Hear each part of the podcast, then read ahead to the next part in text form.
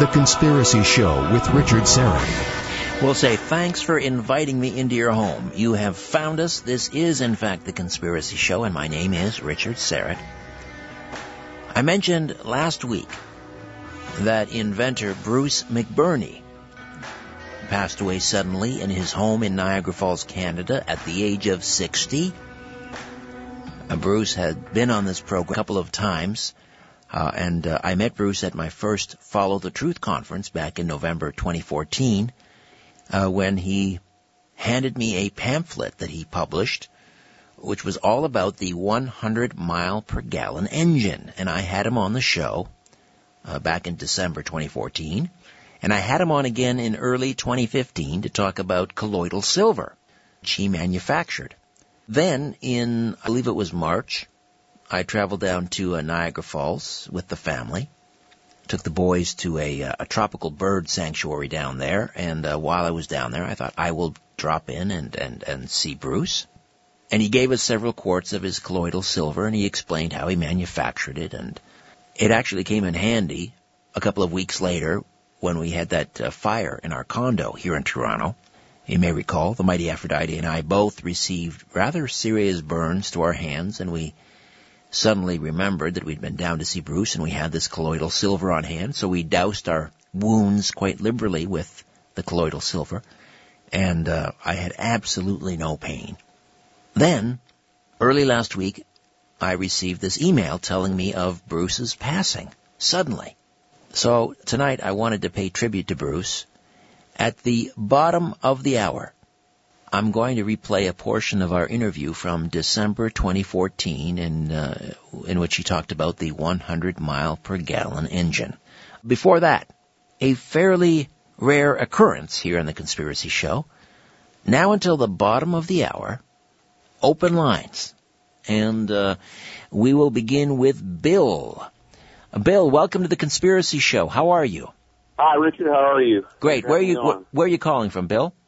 Calling from Philadelphia, Pennsylvania area. The Keystone State. Well, welcome aboard. And I understand you have a, uh, a website you wanted to talk about. It's uh, it's called org, and this is um, an American uh, initiative dealing with, I guess, upcoming elections, and you want to try and keep uh, uh, politicians on the straight and narrow. Tell me a little bit about areyouforthepeople.org. I wanted to reach you because we like your style and because we wanted to pull in some Canadian help. We think we can do that as well. It's actually a website that is for U.S. to start with, but we have people from two other countries working on it as well. And the second country actually might have the website up pretty soon for theirs as well, and that would be Sweden believe it or not. So oh, interesting. Okay, we, we you want this thing to go global? Yes, I think I think that uh, the things we're looking for are to put questions in front of candidates that stress freedom, honesty, and liberty. And it's kind of surprising how many people around the planet like freedom, liberty, and those kinds of things. So, uh, like I said, three countries to start with. Uh, we're talking to two others right now as well. Focal points, U.S. again, and that site's up and going. And like I said, I wanted to be able to see if there are Canadian listeners that are interested because I strongly feel that this would work well there as well. And uh, with some help, we could set that up pretty quickly for them and for you as well. So the idea, Bill, if I'm understanding it, uh, and I'm on the website right now, and again, it's www.areyouforthepeople.org, is you want to arm uh, people uh, with sort of a list of questions that they can ask candidates when they go out canvassing, and you know, rather than just uh, say, "Sure, you can put a sign on my lawn," or "Yes, I'm a registered Democrat," or "I'll vote for you," or or what have you. You want to you want to encourage people to engage these candidates. Maybe invite them in for a cup of tea, sit them well, down, and put their feet to the fire, and ask them a series of questions to determine to determine what exactly? Even a little stronger than that. We've worked through several months worth of coming up with 15 questions for the U.S. It's not all encompassing. We know there's other things to ask, and you know there, there's other problems beyond these 15. But these 15 things hit a lot of serious areas And we want to be able to take these same 15 questions and go to all the candidates possible and get a yes or no vote from them on whether they agree or disagree with the questions. And then collect all that stuff back and, and post it for everybody to see the answers to that. It's the same questions everywhere. We think that they are uh, universal enough that it, and common sense enough that it's difficult to say no to them. And in fact, our question 10, if you're on the site later on when you check it out, question 10 directly addresses the uh, Inspector General Elizabeth Coleman's nice losing of $9 trillion in the U.S. of U.S. taxpayer dollars in the Fed. Right. I, I, let me uh, just point out for those uh, who uh, missed that particular uh, program, and I was talking about a, a story that we've posted on the website, uh, which dates back to 2009, and this was a, a U.S. representative asking uh, about the missing nine trillion dollars.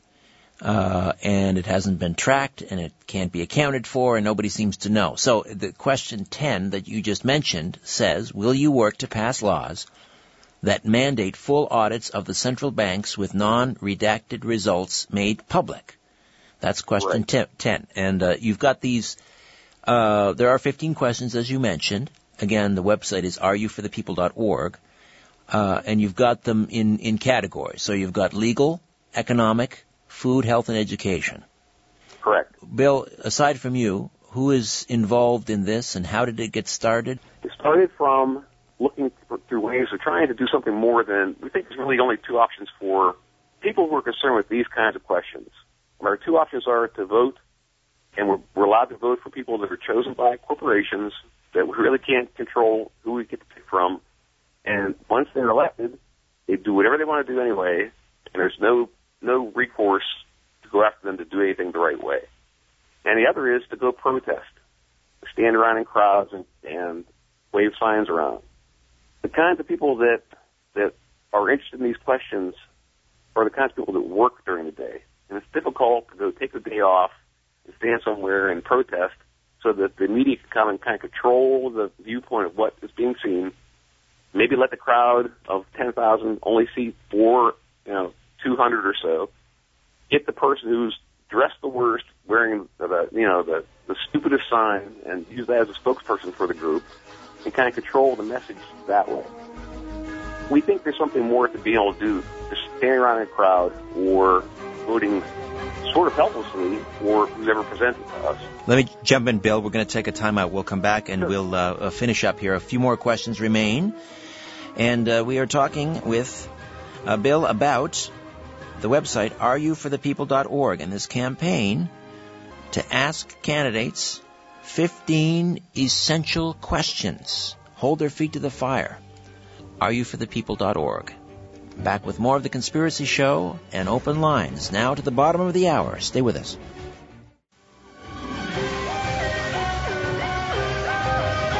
Providing the evidence and letting you draw your own conclusions. This is The Conspiracy Show with Richard Syrett. Welcome back. Open lines now to the bottom of the hour. Just uh, uh, going to spend another moment here with uh, uh, Bill checking in from Philadelphia talking about areyouforthepeople.org. Uh, very quickly, uh, give us a sampling of some of the questions. Well, sure. Uh, again, they are in legal, economic, and food and health, and they are pretty wide, wide, wide area they cover. But they go for things that uh, include vaccinations, GMOs. will you pass laws that uh, prohibit the withdrawal of deposits from bank accounts, uh, governments, banks, or other entities other than the account holder. So we're trying to stop the bail-in sort of issues. Uh, will you pass laws to prevent the use of U.S. military forces or foreign military personnel against American people?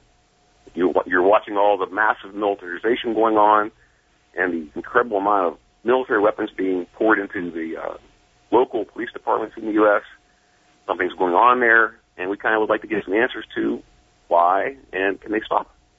So uh, the questions cover a fairly wide area. Thought about them a lot. Uh, we had impact from again multiple countries on this, so that the questions kind of can work in other places too. And we think that uh, if asked, we'll get some answers from people on what they really think. Well, what's to prevent a politician from simply giving you an answer that they think you want to hear, which is exactly what politicians do. Right.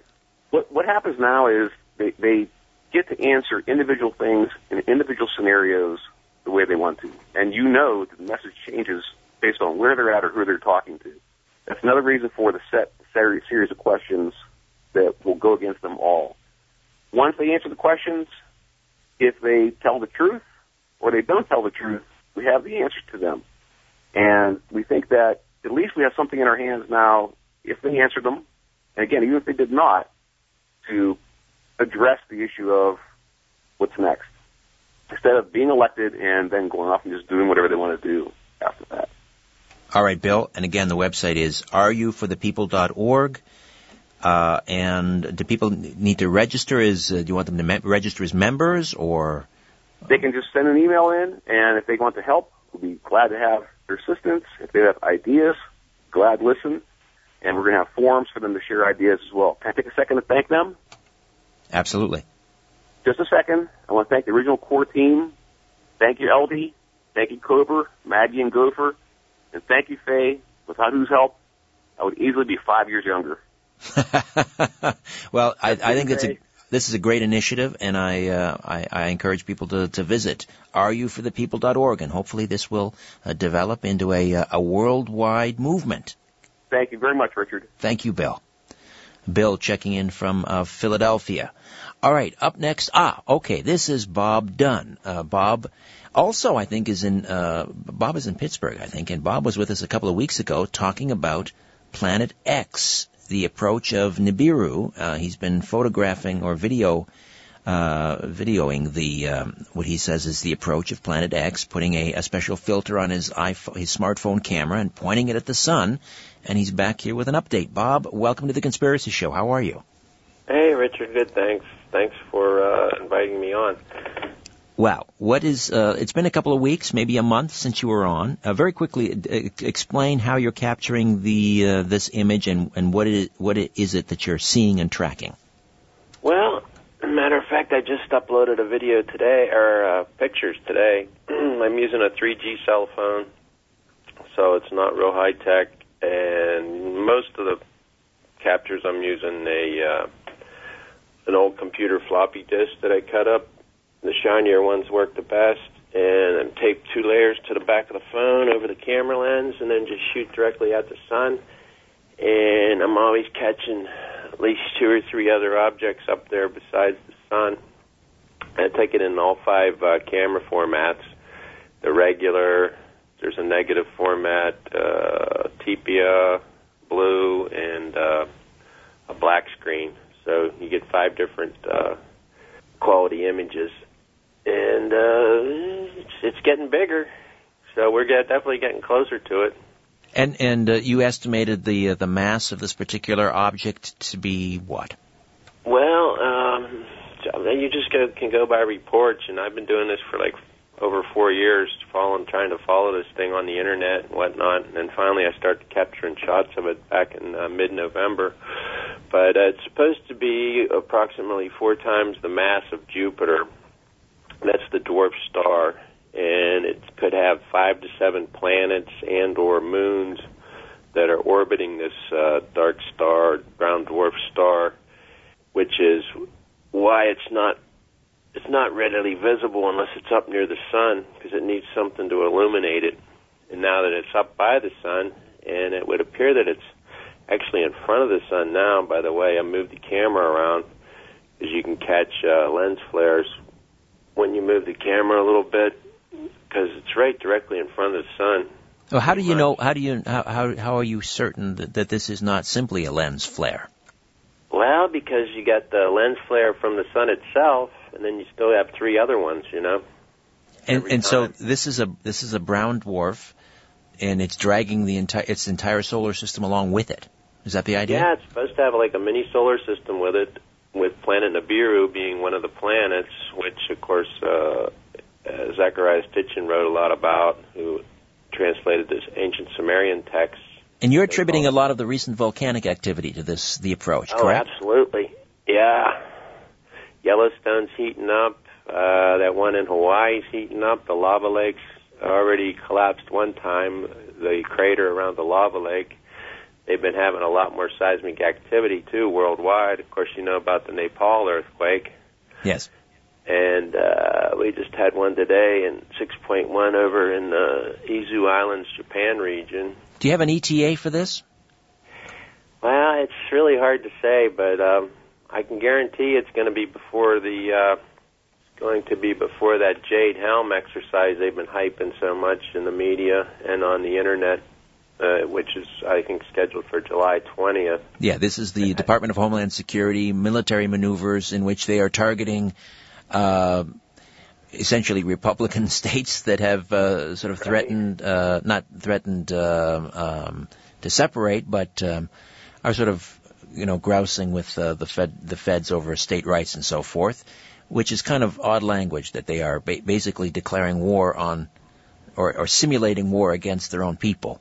Uh, well, I think that's just a lot of hype, to be honest with you. Do you have a They're- you, you've, you've got a YouTube channel? To keep the, they're doing anything they can to keep the uh, focus away from uh, the natural disasters that are going on, the Okay. seismic activity, volcanoes, and of course the uh, incoming Nibiru system. If you notice, they'll chemtrail the sky real heavily to your west. to obstruct, to obscure the view.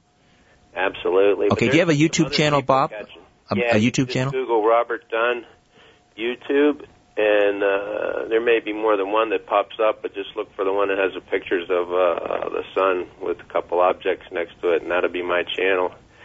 There's a couple other people that have been catching some great shots of it too. The uh, Louis seven seven seven seven put out a nice video last week on it, and then uh, Gianna Serendipity Taylor channel has ca- put up a couple of nice videos this week on it. Where are they, all the ancient or the the uh, the um, amateur astronomers, you know, um, crying? Um, Well, because uh, there's been over a hundred plus astronomers or astrophysicists that have wound up mysteriously dead, and they work in pairs, and the both of them are dead within weeks of each other. Whenever uh, I guess they were going to go speaking out about it, the guy who originally discovered it, Shoemaker, Gene Shoemaker, he was over in Australia. He was fixing to release a paper back in the early '80s and he supposedly got run over by one of them triple uh, truck deals down in Australia, outback, and then his observatory burned to the ground. Uh, then you have uh, the uh, Secchi naval astronomer. Uh, he was talking with Andrew uh, Zacharias Sitchin.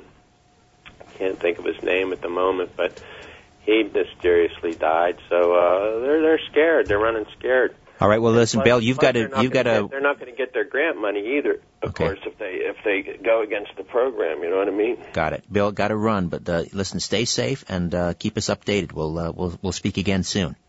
Okay, thanks, Richard. God bless.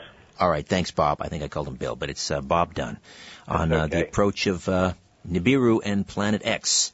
Uh, we got time to squeeze in one more, I think, and uh, we're going to go to Jared. Jared, welcome to the Conspiracy Show. How are you? Hey, good. Thanks, Richard. Okay, I've got here that you are a, a, a director of a um, a film called Last Caller. Yeah, Uh, and uh, where are you checking in from, by the way? Seattle, Washington. Ah, excellent. Okay, so um, tell me about uh, this. Is, is this a student film? Yeah, it's um, it's a spring thesis project, so pretty much everybody involved with it's been been uh, doing a ton of stuff, and this is kind of like the the biggest project of the year. All right, and this is it's an interesting interesting premise because it somewhat um mirrors what we do on this program. It's uh, it's based on a, a host of a conspiracy paranormal type show, correct? Yeah, yeah, it is. Um, But it's not biographical. This is not about me. Let's state that for the record. no, definitely, definitely not. It's actually the the kind of the catalyst for the writer um, was, uh, and I'm sure most of your listeners know about this, but the the famous or infamous uh, Area 51 phone call from uh, 1997 to uh, Coast to Coast AM. Um, the uh, just the recording of that was kind of inspiration for the the writer. Um, and so it's it's loosely like inspired by by that and just the information or content of that phone call okay, and the fact that the station did lose contact with the satellites.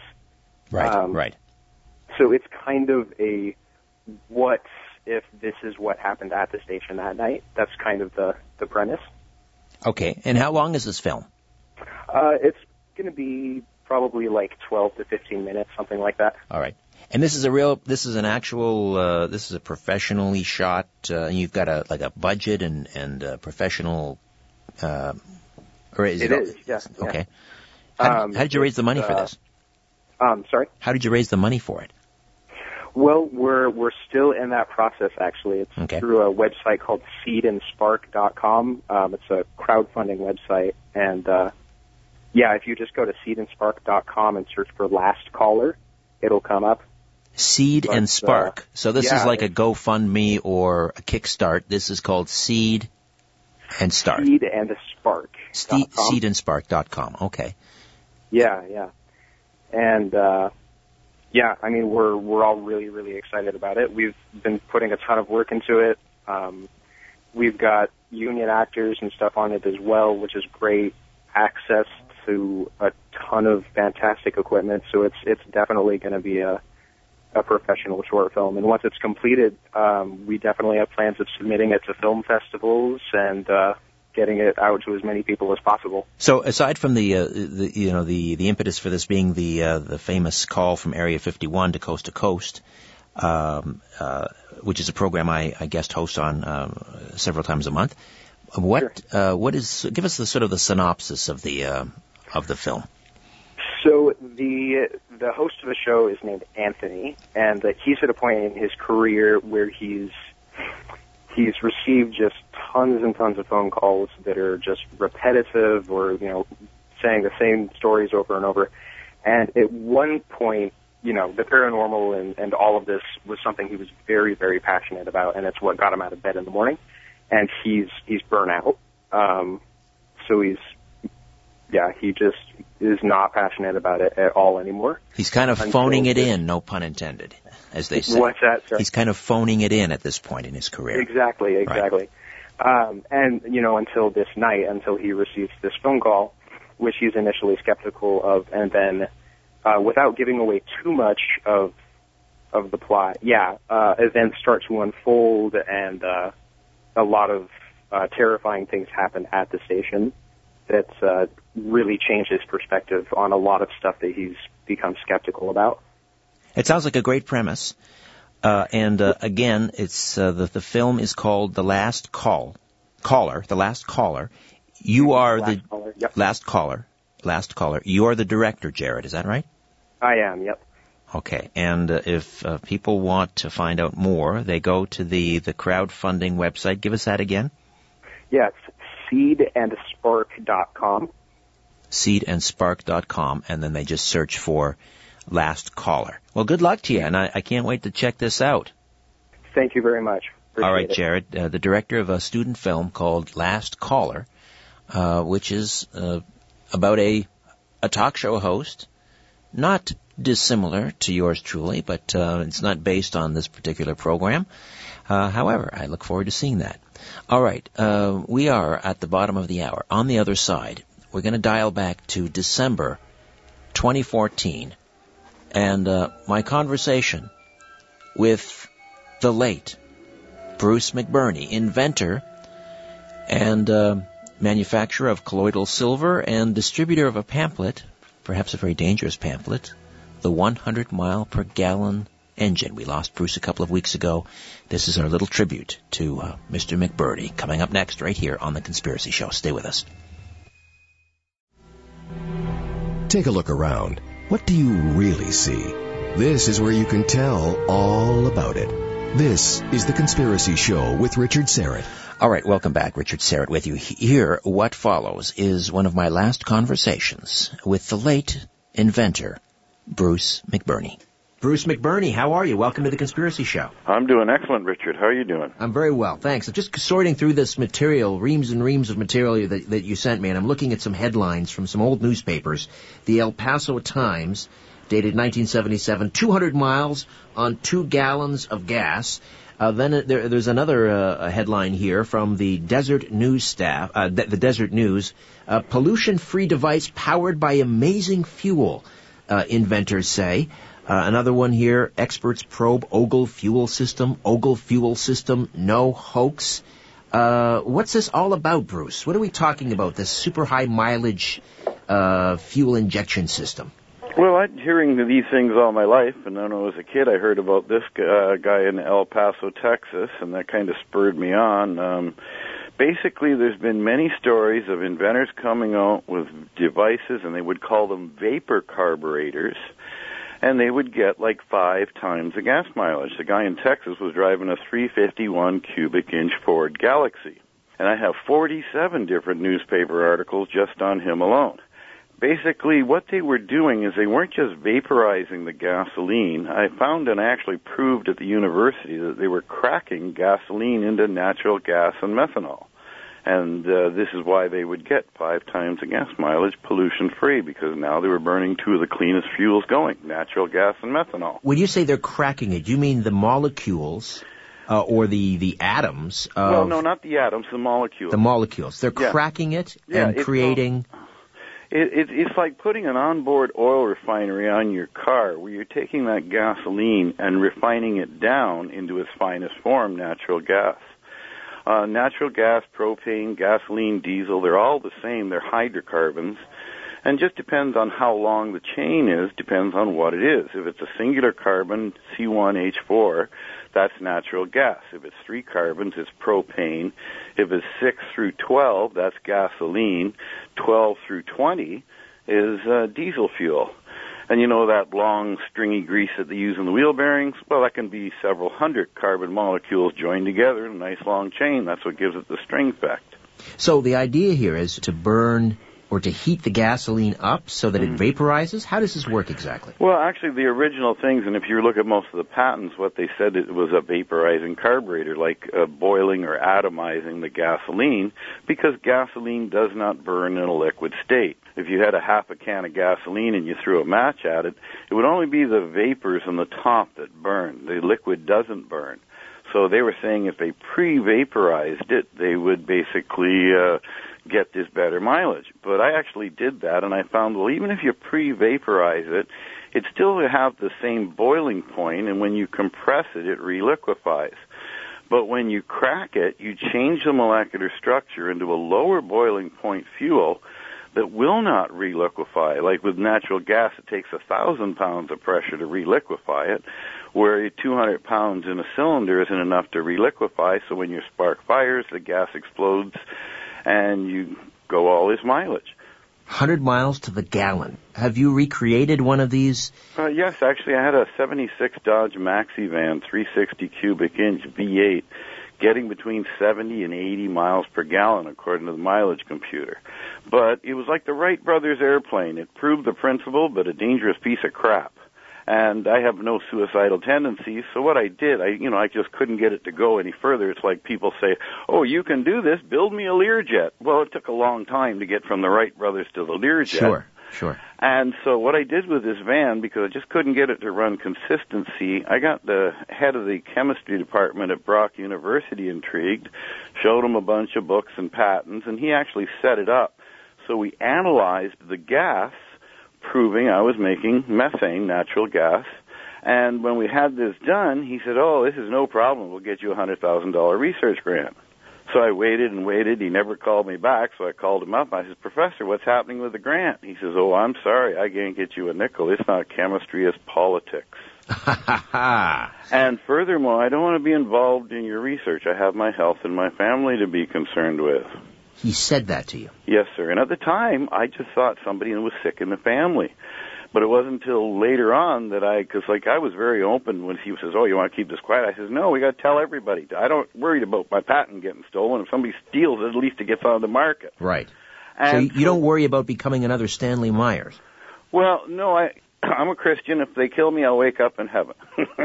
That's my attitude. Right, right. And I had a guy threaten me, and I told him that. And they can't really threaten me because I'm not afraid to die. I'm afraid for what's going to happen for our children if we all have, you know, I mean, So as I say, if you saw somebody shooting your grandchildren in the head, you're going to get off your ass and do something. All right, listen, we'll take a time out uh, and come back and continue to discuss the secret super high mileage report. Imagine 100 miles to the gallon, 3 liters per 100 kilometer super fuel injection system inventor, Bruce McBurney, with me right here in the Conspiracy Show. My name is Richard Syrett. Don't go away.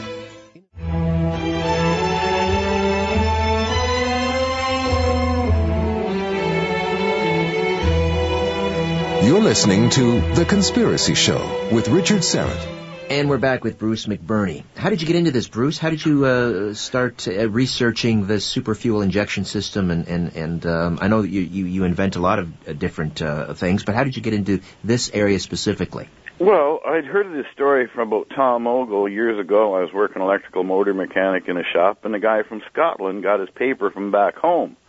Well, it was in his paper, it was in the Hamilton Spec paper, but it wasn't in the Standard or the Niagara Falls paper. But then years later, I was out shopping with the wife, and I see this Farmer's Almanac magazine, so I'm looking through it, and there's an ad for this book, Secrets of the 200 Mile Per Gallon Carburetor. Well, this is a Farmer's Almanac. It's not the um, rag sheet tabloid, you know, whatever they call them, that'll print anything. The Farmer's Almanac's been around for a hundred years. I thought it had integrity. So I bought the book and it list, and it showed all these patents on these vapor carburetors and I just wanted to find out the truth, so I just started building and playing with it myself. I've been fixing and playing with things since I was a kid. Uh and you know, I'm when I was 16 years old, I did TV service calls on my own and I've just been fixing stuff and I just wanted to find out, so I started building things and I thought it was just a vapor carburetor and you ask a hundred mechanics what the boiling point of gasoline is, and they don't have a clue. Well, this is to boil that gasoline. Well, they, you know, but uh, then you do all this. I did all the research trying to find out the boiling point, and that's when I started understanding the idea of breaking it down. Is it possible, rather than than than heating it and creating a vapor, could you not? Uh, I'm, I'm, I'm thinking back to Stanley Meyer's water engine, and, and uh, a number of people have tried to recreate that. But uh, I spoke to an electrician, an electrical engineer, rather, uh, down in uh, uh, Long Island, who was working on his version of Stanley Meyer's water engine, and he was essentially cracking these water molecules with a uh, some sort of a electronic waveform, like a, I believe he called it a square pattern or something. Yeah, it was a square wave pattern. Uh, it was a frequency hitting the resonant frequency. Right. Could like, you do it that way? No, uh, basically, uh, mine was uh, just a fuel cracking system using the heat and and, and taking the vaporized gasoline and right. water. And Isn't that volatile though and dangerous? Uh, well, I, I did all mine very safely. I mean, I was running at seven pounds, but before I did it, I heated it up as hot as it would go, and I pressure tested it at 100 pounds with an air compressor. So then I was running it with seven pounds of fuel. So you know, I mean, it was you know quite a heavy duty unit. I do things quite safe, but I had fire extinguishers and everything around. But yeah, there was an element of danger, and then I realized that you know I, I just didn't have the brains or the financing to take it any further than what I did. I knew that it was possible, and I thought, well, if I put a book together, your mother-in-law can read and understand that eventually I you know would get some help. And I also knew that this had been suppressed before, so I wanted to make it a little bit of an insurance policy that, you know, the information was out there at least, you know. What, what whatever happened to uh, this Ogle gentleman? Uh, that's written about in uh, um, various uh, newspapers. About a year after his run, he turned down the money from the oil companies. They said he came out of a bar and he got shot, and that didn't kill him. A couple, three months later, they found him dead in the middle of a um, the desert, and they called it a suicide. It was a drugs and alcohol overdose. Um, he and I actually sold one of my books to went to high school with Tom because you know this guy was in El Paso and he grew up with Tom in high school. And then years later he was on the internet and he found all my information. So he got a book and we were talking and he says yeah Tom was very straight.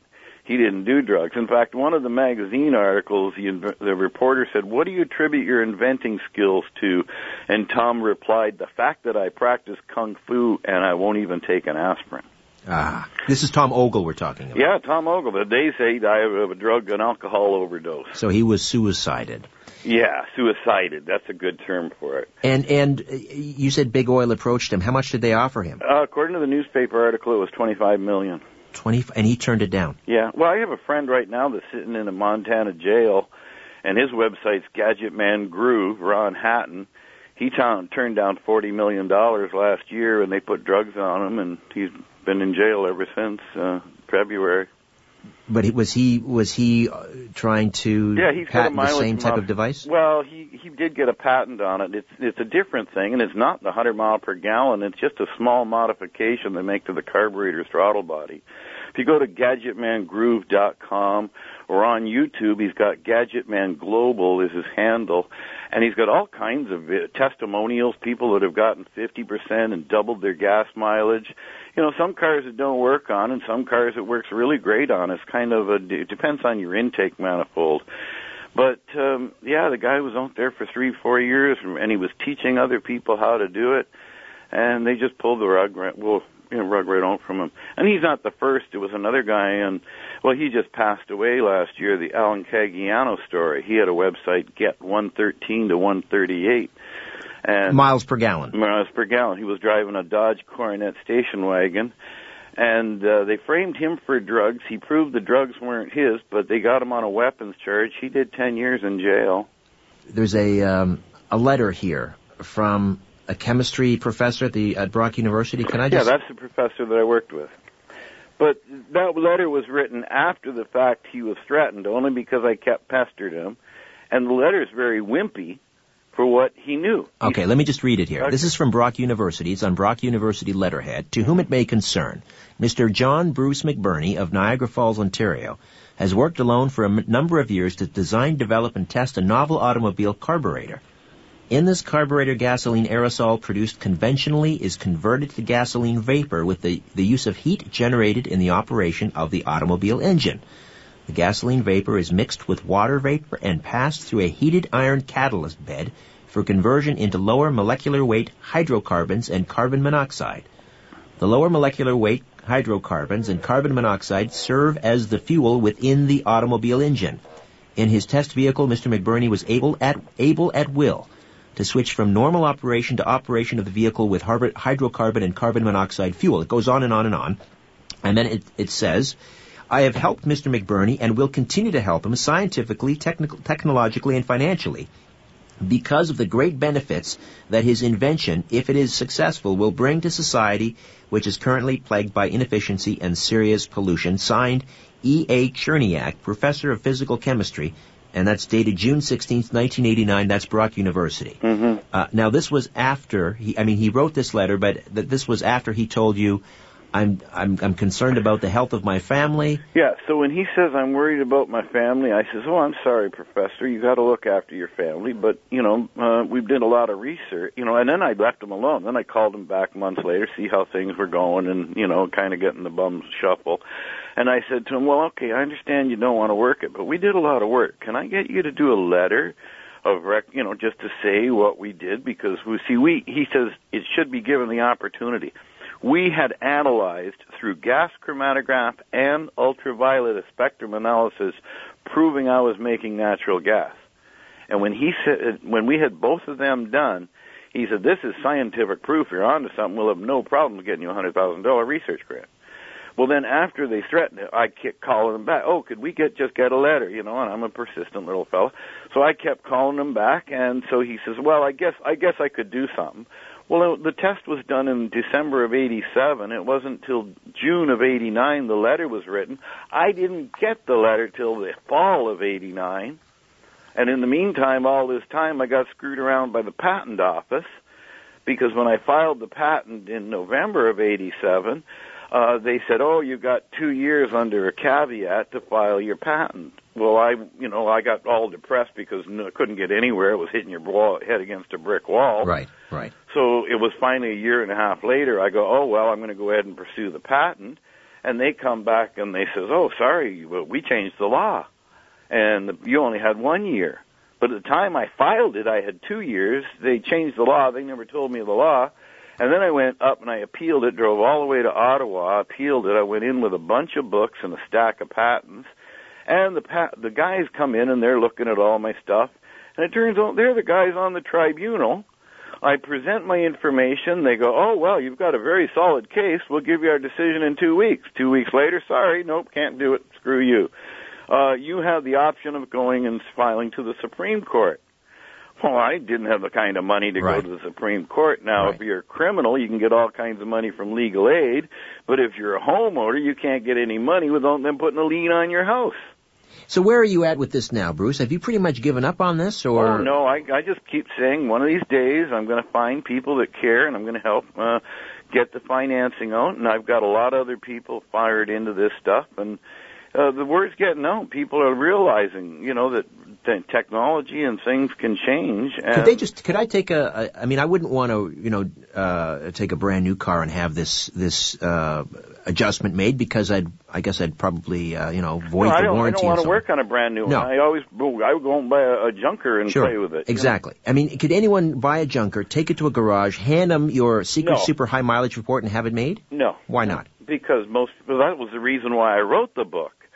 It's like I can explain to you how to build a refrigerator, but if they shot the guy who invented the refrigerator years ago, and we were all using ice boxes, you'd spend thirty-five to fifty thousand dollars building that refrigerator that would break down in three months. But because it's mass produced, you can go out and buy one for five hundred bucks, and it'll run ten or fifteen years. Right. That's the idea. You need you need these to be mass produced, otherwise it's not economically feasible. Well, who's going to spend ten thousand dollars on a carburetor with all the prototyping and everything to save five thousand dollars worth of fuel? Right. That's what it would cost. Yeah, well, I, I, I, I, I don't know what it would cost in the final thing. I know when I did my van, I spent a few thousand dollars in about three months of my time, and I just had, you know, a piece of crap like the Wright brothers. But it did prove the point, and I didn't know now that hey, this can be done. But I, and at the time, I thought it was a control issue. I was thinking you need a computer control, and I didn't have the technical technology, and or you know even the price for what a computer was back then. Now things are changed. You can get a PLC for 250 bucks to, you know, do something like this if you had a decent programmer. But I can't afford that. I've just basically, uh, you know, I Is 100 miles to the gallon, is that, is that about the upper limit? Let, let's say you were to put one of these on a, let's say a smart car. Could you get 200 miles to the gallon? oh no, a smart car would basically get uh, about 350. 350 miles to the gallon. Yeah. Well, in 1936, there was a guy in Winnipeg doing 200 miles per gallon. And uh, there's an article, uh, oh, what it was, I'm trying to remember the year. 1973, I think it was. The Shell Mileage Marathon car went 369 miles per gallon in a 2,500 pound car. Oh my. Yeah, uh, the, the, the mileage record is something around 8,000 miles per gallon. And I'm guessing that all of the automakers know that this is possible, and uh, they're essentially Yeah, You know, well, they're not gonna they're budge controlled because- by the oil companies and the drug companies and the same people and the bankers, and it's all controlled with the oil. And this, I have one CD-ROM that a fellow put together because he went through my website, and in my website there's an article called "Research for the Scholarly" that this other fellow wrote, and he couldn't get it published. Well, it was explaining the 100 mile per gallon, and it lists 569 different patented fuel saving systems. Now, many of them are bought up by the oil companies. Now, if it doesn't work, why would you patent it? On average, it takes one year's salary. It don't matter 1919 or 1969. Whatever the average one year salary is about Right. what a patent costs. precisely. Listen, Bruce, we're, we're out of time, but we, we've got to talk about this uh, again very, in, in the time that remains very quickly. How do people get a copy of the Secret Super High Mileage Report? Go to my website, himacresearch.com, or you can call me. My phone number is 905-358-8541. I just take the time. I explain it to anybody that calls. I just want the truth to know. I get people fired up. They're out there telling other people, and one Okay. of these days this got to get out there. All right. Well, we'll do our part as well, and we'll have you back on. Thank you so much for this, Bruce. Absolutely fascinating. Oh, you're quite welcome. And I got a lot of other things I've learned uh, just because I shared that out. That We- amazing we will talk. things. Rest assured, we will talk. Bruce All right. Uh, we will not talk uh, because Bruce McBurney has passed from this earth. April 26th, at the age of 60, suddenly in his home in Niagara Falls, Canada. Now, I am not here to tell you that Bruce McBurney died as a result of foul play. I have no indication of that. it is interesting, however, that he mentioned that as a Christian had no fear of death. He'd wake up in heaven. There's nothing anyone could do to him. But the technology, this super carburetor, potentially very disruptive technology, and a gentleman that was developing the same technology in the 1970s did die under mysterious circumstances in Texas. Again, not saying anything foul or anything untowards happened to Bruce McBurney when he passed away. I have no no idea what he died from.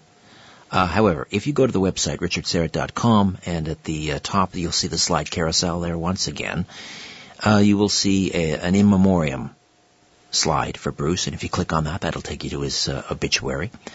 Uh, his website, himacresearch.com, is still up. and It's online, so uh, I, I, guess as a further tribute to Bruce, you could you could go to their website and, and find out more about his work and uh, his 100 mile per gallon engine.